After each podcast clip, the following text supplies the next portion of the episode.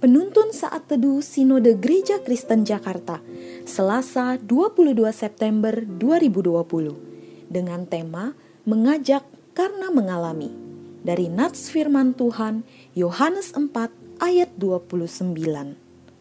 Mari, lihat, di sana ada seorang yang mengatakan kepadaku segala sesuatu yang telah kuperbuat. Mungkinkah dia Kristus itu? Philip Yancey dalam bukunya The Jesus I Never Knew atau Bukan Yesus yang Saya Kenal pernah menceritakan ada seorang wanita yang datang kepada sahabatnya. Ia adalah wanita yang terjerat narkoba dan telah menjual anak perempuannya yang masih kecil kepada pria hidung belang hanya untuk membeli narkoba. Hidupnya menjadi hancur berantakan. Ia frustasi dan menangis dengan histeris ia sangat membutuhkan pertolongan.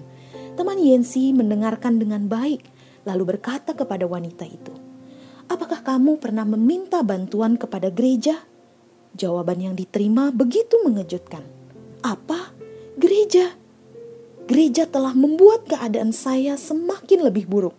Gereja tidak menerima kehadirannya. Orang-orang gereja justru menjauhinya."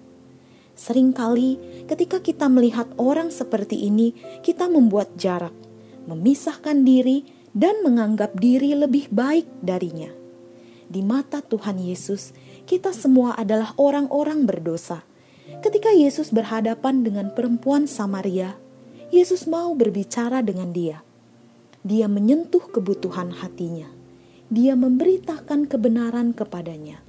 Dia mengubah hidupnya dan bahkan mau berbaur dengan warga Samaria. Dia bersedia tinggal dua hari di tengah-tengah mereka. Mari lihat di dalam ayat yang ke-29. Ini adalah perkataan perempuan Samaria untuk mengajak orang lain datang kepada Kristus. Mengapa perempuan Samaria itu mengajak orang-orang untuk datang kepada Yesus?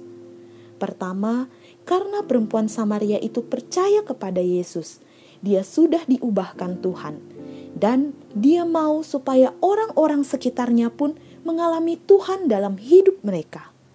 Kedua, karena Tuhan Yesus bukan hanya tahu dan mengerti, tetapi Dia juga mampu menolong setiap orang yang datang kepadanya. Ketiga, karena Tuhan Yesus mampu mengubah kehidupan yang sia-sia, tidak berarti menjadi hidup yang berarti dan penuh pengharapan. Demikian halnya dengan hidup kita. Kita telah menerima Kristus. Roh Kudus yang memenuhi kita akan selalu menggerakkan hati kita untuk menyaksikan tentang Kristus yang kita alami kepada orang lain.